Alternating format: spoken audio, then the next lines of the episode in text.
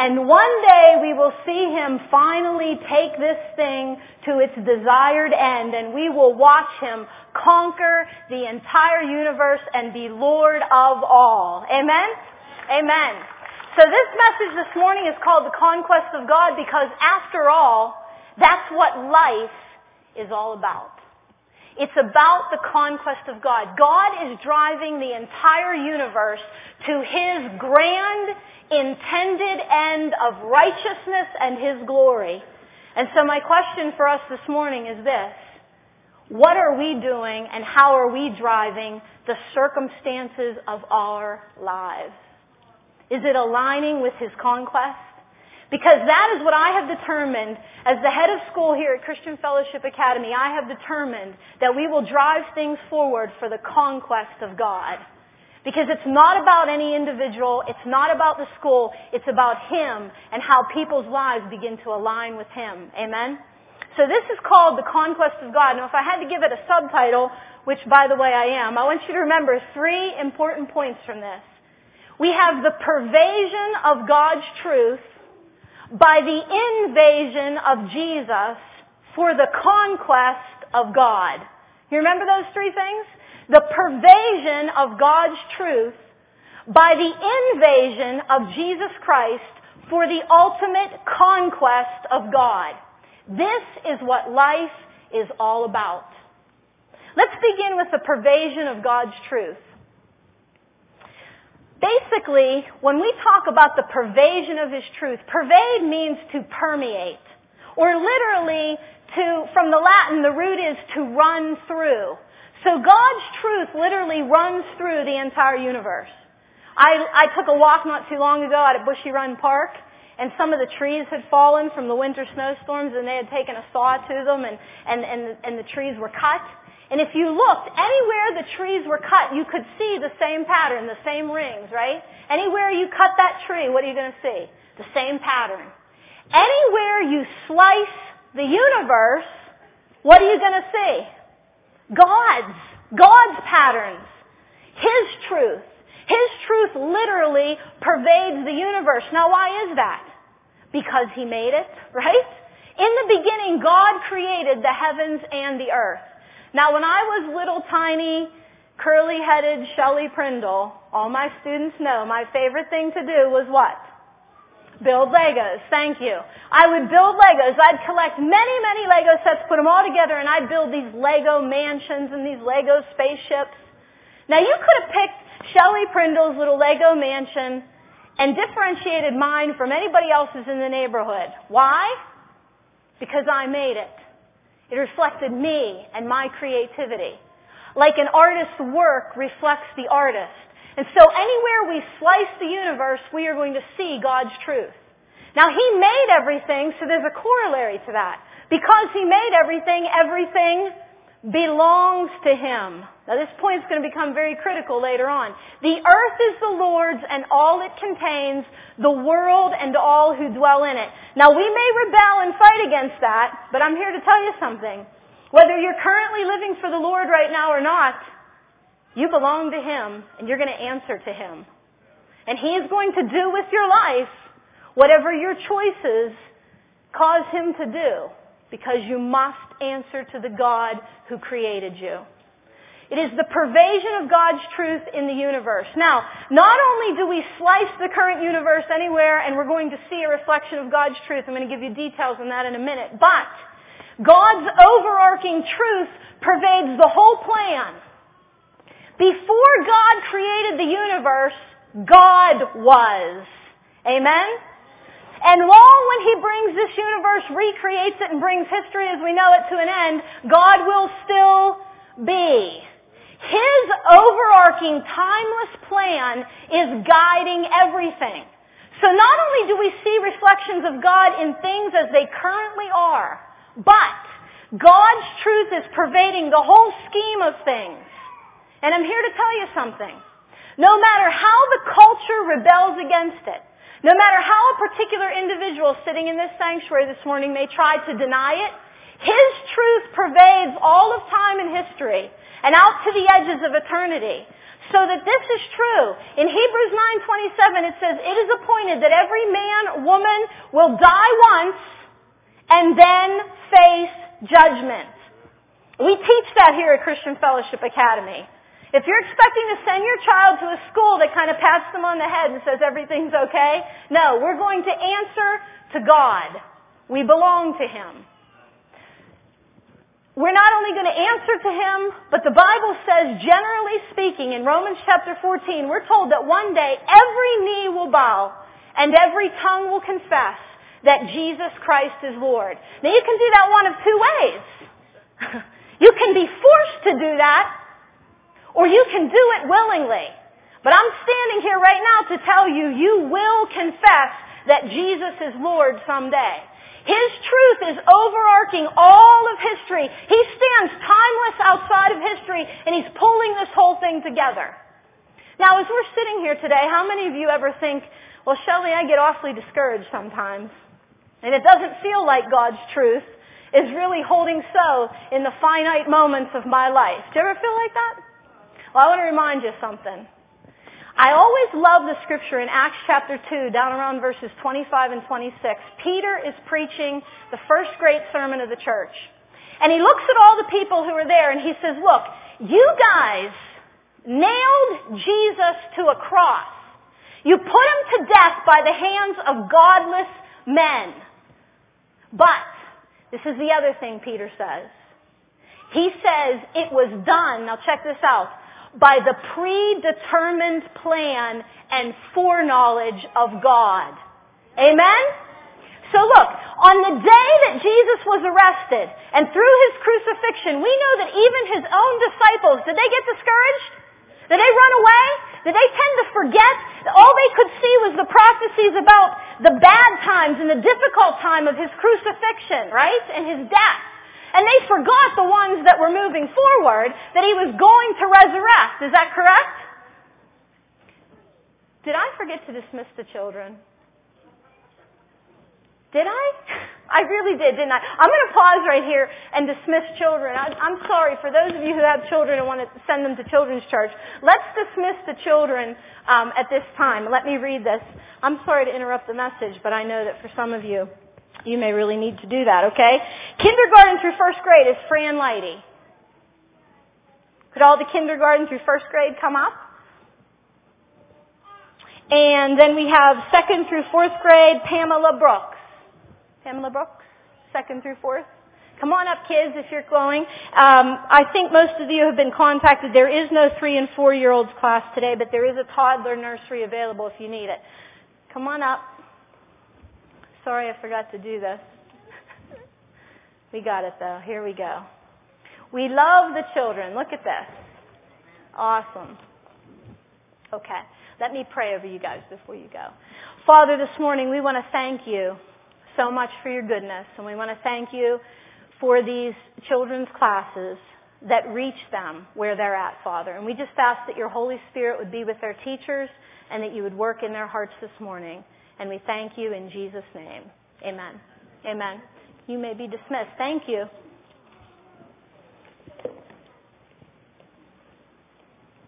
See, when you've been a teacher for as long as me and you're a principal, I can like zone into that. Oh, I forgot that. Let's do that, and I'll come back together. Everybody with me? Okay? All right. Now, what we were talking about was that God has everything under control, and His truth pervades all of history. He stands outside of history, and we are going to answer to Him. Amen? Now, sometimes it feels like, and if you're really a Christian and you do not lie, you will admit with me, sometimes it feels like His truth is not pervading the moments of life, right? Pastor Ruiz is shaking his head. Yes, it does sometimes feel like that. We all know that. But you remember, I took you back to the book of Acts, and I love how Peter says, yes, Jesus was crucified, but it was all a part of God's predetermined plan and His foreknowledge. The poor disciples, they're just like us. When Jesus was being crucified, all they were thinking about was what was bad happening right then and there. And they forgot that Jesus also said, destroy this temple and I will what? I'll raise it up in 3 days. What happened to those words? They kind of flew right out of the disciples' minds, didn't they? Don't be too hard on those guys. We do the exact same thing. We do the exact same thing. I don't care what we're going through right now, what is in your life right now. God is true to His plan, and His truth pervades the whole scheme of things. Now I want to share with you an example of this. If you would do this, you could take your Bible and you could go to so many Old Testament prophecies about Jesus. I'm thinking in particular we have Psalm chapter 22, written about 1,000 years before Jesus came. We have Isaiah 53, written about 700 years before Jesus came. We have all these prophecies about Jesus' death and resurrection, and they were very particular. All right, there were prophecies that said He'd be betrayed for 30 pieces of silver exactly. Isn't that amazing? 700 years, 1,000 years before it happens, we have a prophecy of how He would be killed, and that form of death didn't even exist at that time. We have very specific prophecies about His death and resurrection. What town He would be born in, 700 years before He's born. Now, some of you are shaking your heads and some of you don't get how awesome this is. Let me tell you why this is awesome. Now, if I say to all of you, I'm going to prophesy that it rains tomorrow, if it actually rains, what will you think of me? She's okay. A 50-50 shot that it might rain tomorrow. But if I stand up here and I begin to add detail and detail and I remove the thing further away and I say, you know what, it is going to rain on April 23rd of the year 2056 at exactly 3:17 in the afternoon in the northeast United States, and it will rain for exactly 2.5 minutes and then stop. Now, if that came true, what would you think? Ooh, she's good. Okay? She must really have some power, because that can't be just random chance that she got that correct. Well, we're talking about the Scriptures written thousands, hundreds and thousands of years before Jesus ever came. Specific details about His death and His resurrection were, in fact, fulfilled. Are you with me? That is incredible. God keeps His Word. Now, there was a great mathematician, Dr. Peter Stoner, who with many university students decided to calculate what the chances, the mathematical chances were that Jesus could actually fulfill just 8 of the specific prophecies about Him by random chance. So he set out to do this. And what Dr. Peter Stoner found, and you could read this in any of Josh McDowell's works, is that the chances that Jesus fulfills just 8 of the prophecies written about Him hundreds of years before is 1 in 100 million billion. That's a 1 with 17 zeros. You think that's amazing? Yeah, everybody's like, yeah, that's a big number. Let me tell you what 1 in 117 million, or 100 million billion is like. It would be like this. If I were to take, now check this out, 1.5-inch square tiles and cover the surface of this entire sanctuary with them, that'd be a lot of tiles, wouldn't it? Remember, they're only 1.5-inch squares. But I'm not doing that. I'm going to cover not only the surface of this entire sanctuary with them, I'm going to cover the surface of the entire state of Pennsylvania with 1.5-inch square tiles. No. The entire United States. No. Lisa knows this. The entire North American continent with 1.5-inch square tiles. You think that's a lot? No, we're going to just cover every land mass on the surface of the earth with 1.5-inch square tiles right next to each other. You think that's a lot of tiles? And we're going to take one of the tiles and put a gold star underneath. And then we are going to blindfold Mary Ann Schneider. And we are going to force her to wander the earth by whatever means she can find until she is 95 years old. And when Mary Ann reaches 95 years old, wherever she is, we're going to call out to her and say, Mary Ann, wherever you are, bend down and pick any tile you want. The chances that she picks the tile with the gold star is 1 in 100 million billion. That is the chances, the mathematical chances, that Jesus fulfilled 8 of the prophecies about Him by random chance and wasn't God. Not very good, huh? But in fact, he's fulfilled over 300.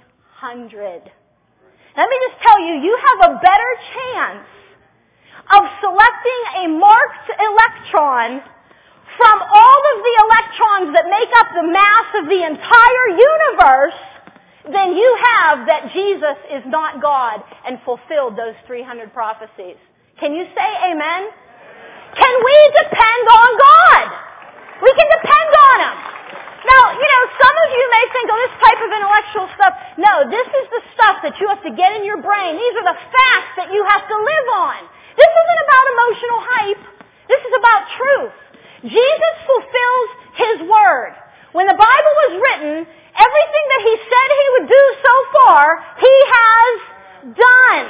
Now, I'm waiting for the day when He does all the rest. I'm caught in between. But I don't give up because I see what He's done in the past. I know His track record, and I believe He's going to do it in the future. We have the pervasion of God's truth over time and history. Now, when I talk about God's truth in the beginning, pervading the universe, I see this happening in two basic ways. First of all, God's truth pervades generally in nature. We see the laws of mathematics. We see the laws of physics, the laws of logic, the laws of planetary motion. Aren't they regular and dependable? That's because Romans 1:20 says, you look at the creation that I've made and you will find something out about me. I can be depended on. I am organized. I have it all under control down to the detail. God's truth pervades the universe generally in nature. Genesis chapter 8, verse 22. Noah and his family has just gotten off the ark. Noah has offered up the animal sacrifice, showing that he believes Jesus is going to come, and God smells that pleasing aroma. And do you know what he said to Noah and his family?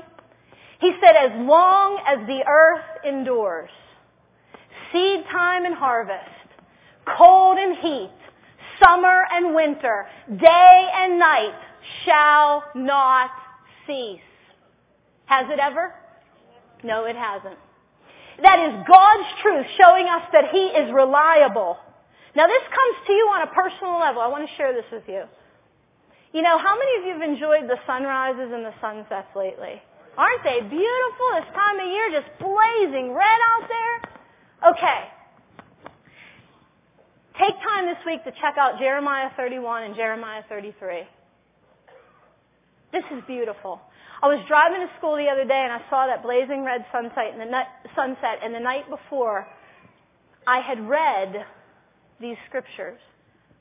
The context is that Israel and Judah has rebelled against God, and in their sinfulness they've been dispersed all about.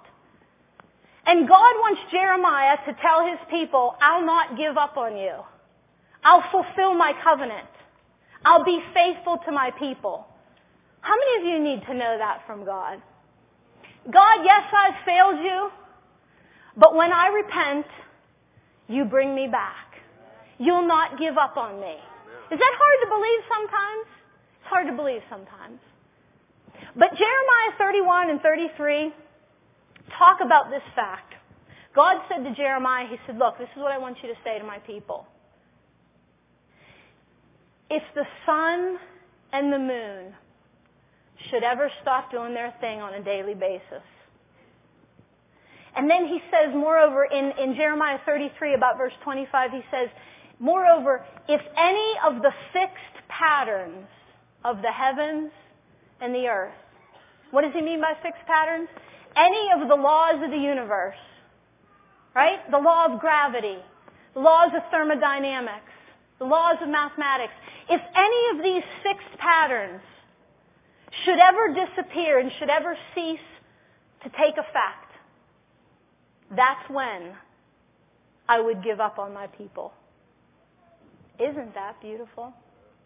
The next time you see the sunrise, I drove into school that day and I came into teacher devotions and I shared with our teachers, I said, look, when you see that sunrise, it should mean so much to you because God said, if I should ever stop bringing the sun up in the morning or the moon would not come out at night, that's when I would ever give up on you completely.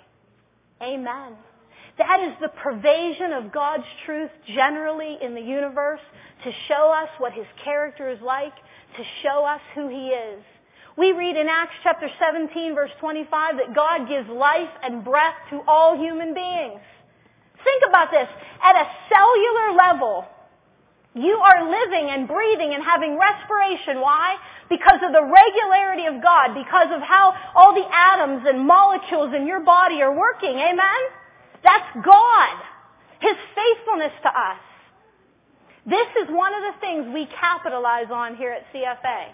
From pre-K up to 12th grade, teachers are taking this kind of natural truth and showing and relating it to God. Why? Because that's what God does. He uses these things for us who our brains sometimes are so small, aren't they? And he gets us to see, I am dependable. Don't give up on me. Don't think I haven't got it all under control. I am with you. The pervasion of God's truth, we see it generally in nature, and we see it especially in kingdom living. Now, this is where it gets a little bit messy. Now, what do I mean by kingdom living? Well, first of all, when a man, woman, or child chooses to have Jesus come in and cleanse their sins, then they are translated out of the kingdom of darkness and into the kingdom of light. And then we are supposed to live so that God's will be done on earth as it is in heaven. That's kingdom living. Now, we want God's truth to pervade very specially in kingdom living. It gets a little messy here because I've never known of a proton, neutron, electron to rise up and rebel against God and say, no, I'm not going to function the way you want me to. Never seen the moon and the tide of the ocean rise up and say, I'm just tired of this. Human beings are made in the image of God. And we are the one part of his creation that he dignifies with a choice to serve him or not to serve him. So this gets messy. But when we allow God's truth to pervade our kingdom living, the same way his truth pervades the natural order, look out. Some exciting things are going to happen. And the goal of CFA is that students would learn to allow God's truth to pervade them, especially in kingdom living. Now let me give you an example. The Bible says in Proverbs 28 that if you conceal your transgressions, you won't prosper. But if you confess and forsake them, what is God going to give to you? Compassion, mercy. How blessed is the man who fears always, but he who hardens his heart is going to fall into calamity. I want to tell you the most precious story. One of the greatest things that's happened to me as principal of this school. At the beginning of this school year, my second year as principal, it was brought to my attention that the women's restrooms over there, right outside the foyer, that there was some graffiti on the stalls in there. And the teachers and I discussed it, and we narrowed it down, and we figured out that really the only students who use that during the course of the day are the kindergarten through third grade students, the girls. Now when I say graffiti, I don't want you to get these weird thoughts in your head. Here's their graffiti, right, Russ? Okay, this was the graffiti. Little stars, scribble marks, stick figures, names of boys in second grade. You know what I mean? Graffiti. But nonetheless, there was graffiti. They had defaced the stalls in the girls' restroom. And I knew I had to deal with it. Now, we're talking kindergarten through third graders here. So I prayed about it, and I decided to bring those little kids. I brought them all into the sanctuary, and the girls sat right here, kindergarten through third grade, and I allowed the boys to sit there. When the boys found out that they weren't being disciplined, you should have seen them sit up straight, straighten their ties, looking at the girls. But I thought this would be a good thing for them to watch. And so then I proceeded to explain to the kindergarten through third grade girls. Now, mind you, God is relational, isn't he? When he disciplines me, I'm okay with it because I know he loves me. See, I play Legos with the kids, and I love the kids. So when it comes time to discipline, it's okay. So the kindergarten through third grade girls are sitting right here, and I proceeded to explain to them that I had found out there was graffiti in those restrooms. And as they were sitting here, I looked at them and I said, let me ask you girls a question.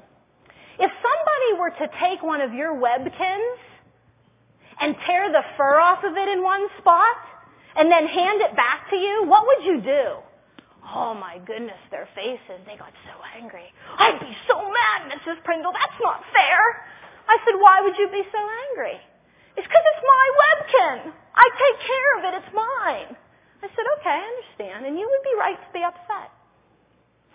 I said, there's been some bad things happening in the restroom, and I explained what defacement of property was.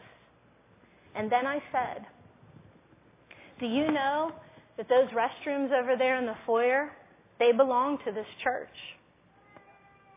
I said, but more importantly, they belong to God. And they all turned and they looked. They said, those are God's restrooms. Now, I know it hit home because the next day I had a parent come to me, say her little first grader ran into the car and said, Mommy, Mommy, guess what?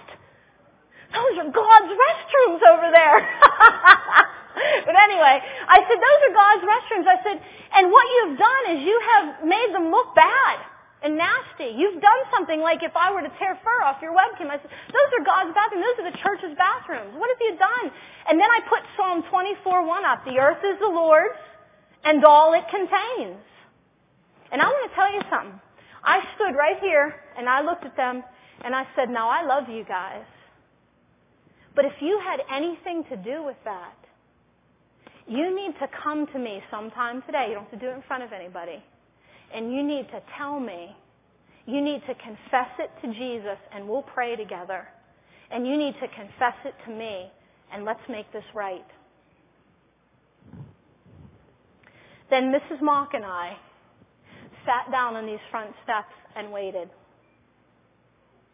Those girls came streaming to me. I think over the course of the day I met with 12 little girls. And the first three that came sat on the steps with Mrs. Mock and I. We just sat here. And I will never forget the one in particular, first grade. She looked at me and she just started bawling. But see, this is the beauty of the Word of God applied. She just started bawling, Mrs. Prindle, I'm so sorry. I really didn't even know. I just saw other people were writing on it. She was so heartbroken. And she started crying. She said, I want Jesus to forgive me. I thought, this is so beautiful. I put my arm around that little girl. Mrs. Mock and I sat there and I said to her, I said, honey, when we confess our sins, what does Jesus do? She looked up at me through tears and she said as strongly as she could, He forgives us. I said, and He has forgiven you. Then I reached out and I hugged that little girl and I said, and I forgive you. I said, I love you so much. And we sat back with other girls throughout the course of the day, and it was the same kind of thing. And I just reiterated to them, I said, this is what the Bible is all about. You becoming sensitive to the things of God. And look, I had in that moment the opportunity to teach this spiritual truth. When you confess, you will find compassion. My relationship with that little girl has never been the same. She smiles at me and loves me, and we have such a wonderful relationship because she learned not to harden her heart, but to let her heart break before God and before others. And that is a beautiful, beautiful thing. I thank God for the day the graffiti hit the girls' restroom. But here's what I want to say to all of you who send your children here. We became a part of PittsburghChristianSchools.net consortium, and one of the advertisements that they have going out on the radio says something like this. Christian schools are not places that have perfect kids and perfect teachers. Now, if any of you send your children to this school, you should be loudly saying, amen, they aren't perfect. We are not a school of perfect children and perfect adults. Are you with me? But herein lies the difference. When our little kids do graffiti in the restroom, I don't put a Band-Aid over a splinter. We deal with the heart of the issue. We're not disciplining the behavior only and saying what you can and cannot do. But I'm getting to the heart of the child and applying spiritual truth so that they might learn and grow in God. Isn't that what it's all about?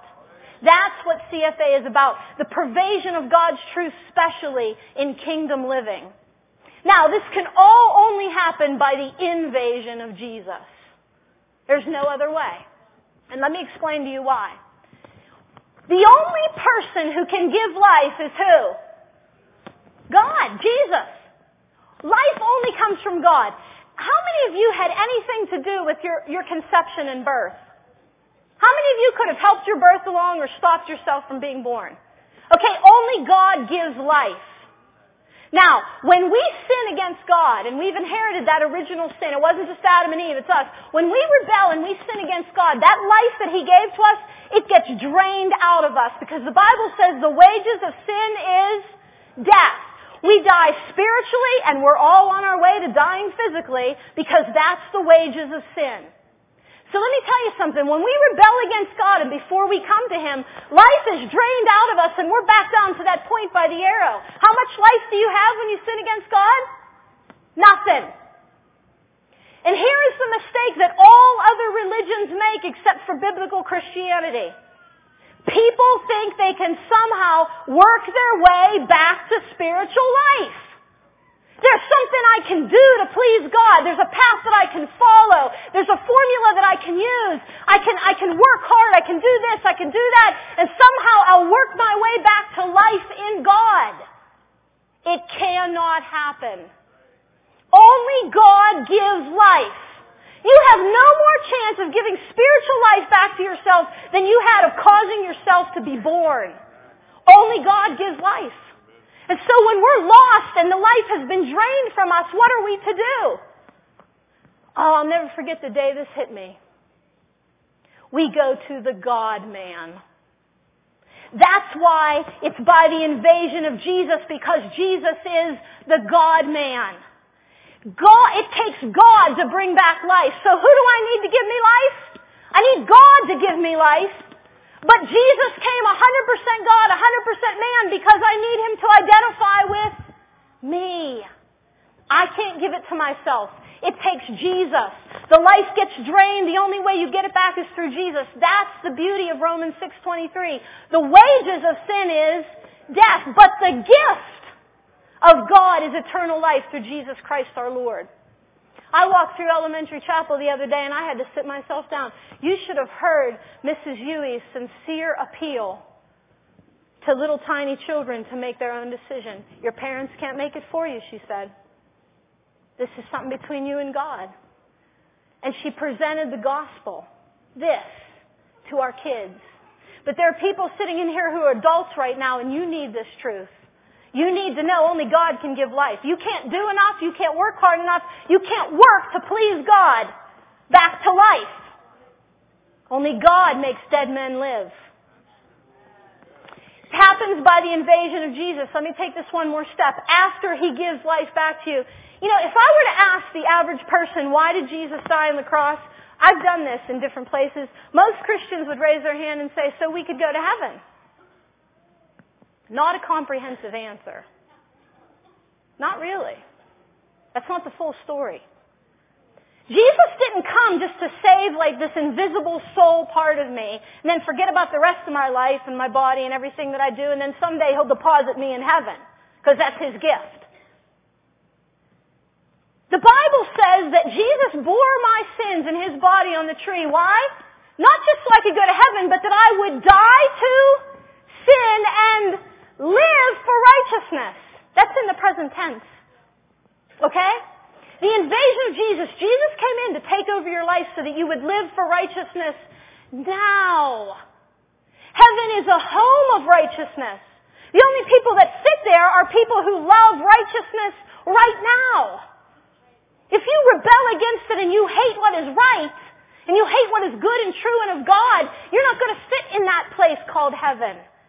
But Jesus came that we might live His righteousness now. And that's what this school is about. Teaching and training in the full, joyful life of righteousness now.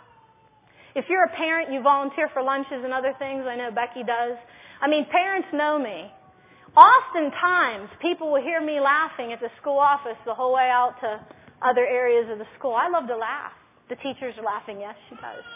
Why? Because I want the young people to see that righteousness brings joy. and that we ought to be actively living it. There are many times I walk through these hallways or sit out in the foyer and I watch these little ones go past. And if I ever have a weird look on my face like that, it's because I'm looking at them thinking, wow, we are so blessed that the Holy Spirit is walking these hallways with these kids. I have never seen such sincere, pure love as these little kids have. And even the older ones. Mrs. Mock and Mrs. Madden and I took some of our open house tour guides to woohoo Wendy's for lunch, my favorite restaurant. We took them out and we treated them at Wendy's for, well, we didn't treat them, no. They had to bring their own money. But we took them to Wendy's for lunch, and we were sitting there, and we were all eating. The adults were sitting at a separate table, and at one point I just interrupted the whole conversation. I looked at Mrs. Mock and Mrs. Madden, and I said, just look at those kids. I said, they can be so bad sometimes. Just not bad in a bad way, but, you know, just kids. And I said, but look at them. So proud of them. I love those kids. You can sense God's Spirit working in them. That's what this is about. It's about the invasion of Jesus. That's the only way that we can have the conquest of God. So here's my last point. 1 Corinthians 15:28 says, when all things are subjected to Him, then the Son Himself also will be subjected to the one who subjected all things to Him, so that God may be all in all. At the end of time, when Jesus comes back to make this universe right, He is going to trample down every enemy. Every power and enemy that's been against Him. And the last enemy He'll trample on is death.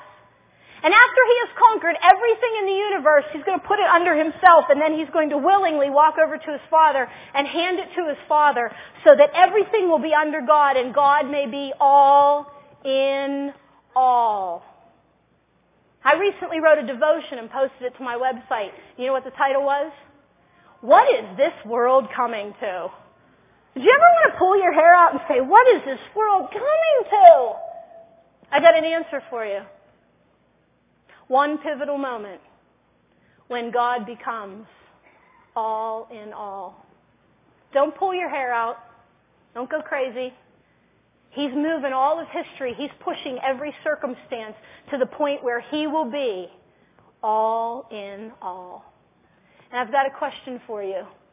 If He's doing that, what should I be doing with every moment of my life? When I walk down these hallways, the look on my face, the conversation I have with my colleagues, with my students, you know what? I make it reflect that God is all in all. When you're at work and you're putting effort into your job, what does it reflect? That God is all in all. In your relationships and your conversations, God should be all in all. You see Ephesians 1:11, it says God is working all things after the counsel of His own will. That's hard to believe, isn't it?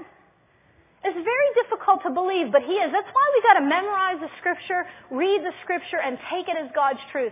If that point on the left represents the beginning of time and the purple circle represents the day Jesus comes back to usher us into eternity, we have all this time in between. And the Bible promises that God is working just the good things after the counsel of His own will. All things after the counsel of His own will. So I can stand here. I can't explain how. But I know, for example, that the Holocaust was working after the counsel. God is working His good from that. Whether we're talking about the Holocaust or you stubbing your toe on the way into church, God's working how many things? All things after the counsel of His own will. He is, I promise. Can't always see it. We look at life and we have all these scattered circumstances of life and they seem to be flying out of control and we ask ourselves, God, what are you doing? And God looks back at us and He says, you know what I'm doing, Shelly? I'm pulling every single one in, reining it in, pulling it in, just pulling it in to that one point where you're going to see I am all in all. And the thing I like about it is sometimes in this life God gives us glimpses that He's doing it now.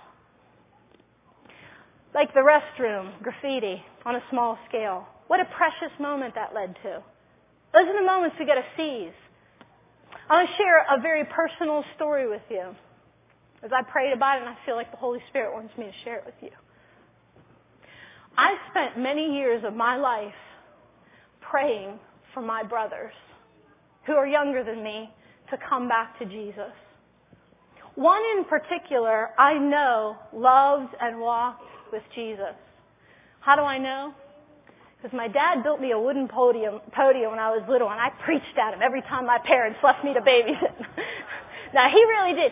He really, one in particular I know was at one point truly and completely walking with the Lord. And I've paced my house from kitchen to living room day after day for years and years praying, God, bring my brothers back to you. God is my witness. I prayed, I cried, I prayed, God, do whatever it takes to save their souls. Then one day, my first or second month as principal here at CFA, what a way to start. I was called home to watch my brother being taken away in handcuffs by federal agents. And I stood out in my parents' yard just stunned. Have you ever been stunned? Didn't know which way to turn, where was God, what was going on. And I've only seen my brother 2 times since then, since he's in prison far away from us. The second time I saw him was in a sentencing hearing when I testified on his behalf to his character. And I have never been more proud of my brother than when he wore handcuffs and an orange jumpsuit and looked at his prosecuting attorney and looked at the judge. He said, thank you. God used you to bring me to the end of myself and to save me from who I was becoming. God is saving me through this.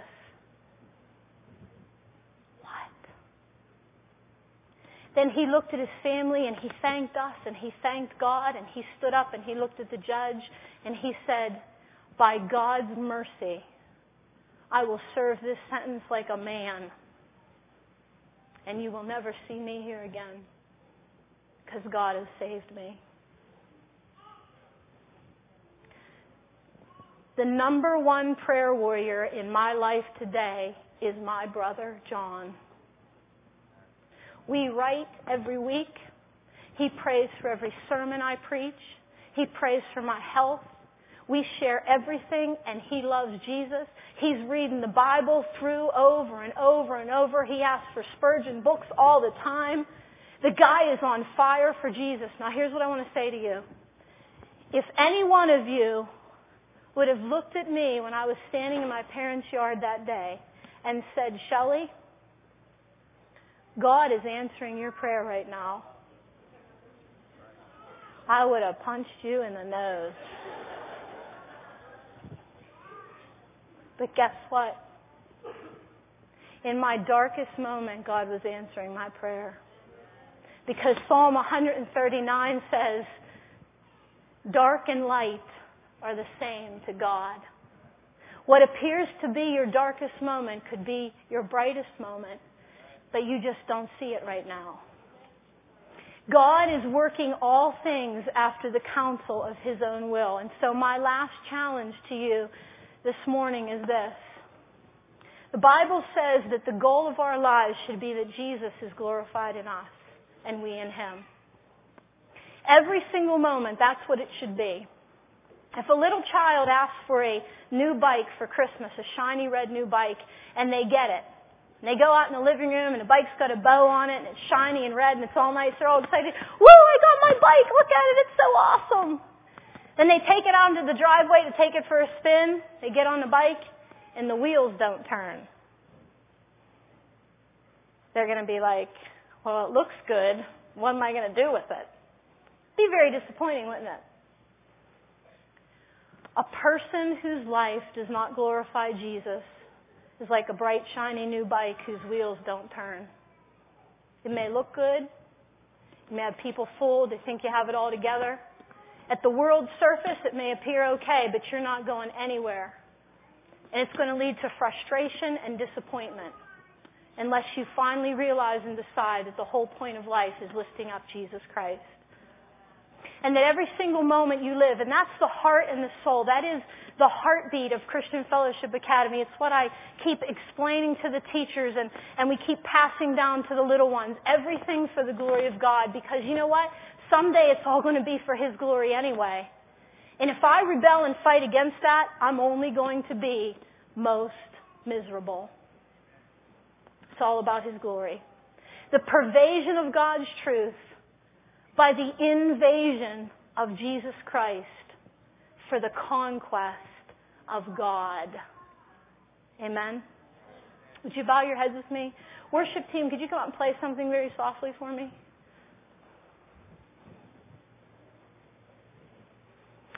Father, we praise You this morning. We do lift up Your name this morning. I just thank You for these three simple points that have been gotten totally from Your Word. It is the pervasion of Your truth by the invasion of Jesus Christ Himself into a human life that brings ultimately the conquest of God. My prayer this morning, Father, is this is not just about our school. This is Christian Fellowship Center Sunday morning worship service. It is about God, and it is about Your work in our lives, and it is about salvation and people giving themselves wholly and completely to You. So, Father, this morning my prayer is, if there is anyone here who needs spiritual life, who through rebellion against You and neglect of You, their sinfulness has drained life from them. If there's anyone who needs life, it is the gift of God through Jesus Christ our Lord. And I pray this morning, God, that they would come to You and ask You to give them life back, to create in them a clean heart. And Father, for Christians who are here, and we all struggle, just like the disciples, we struggle in the dark moments, in the misunderstanding. We want to know that You are conquering, but sometimes it's so difficult. Help us, God, to cling to Your Word, to not look to circumstances, to not look to ourselves, but believe as little children that what You said is the truth. God, You know that's how I've tried to live my life. Take You at Your word. Just take You at Your word, God. That's what we want to do. And believe simply that when we do that, You will meet us. Father, I pray, touch us this morning. Let these words, Your word, Your truth, planted in our hearts and grow to complete fruition, Lord. And I pray You continue to prosper Christian Fellowship Academy. I thank You for increased enrollment, for all the way that You're blessing us. Lord, we give ourselves to You and refuse to give in to anything that comes against us. We will trust in Jesus, for He has never failed us yet, nor will He ever. We thank You in His name. Worship team, do you want to lead in a closing song?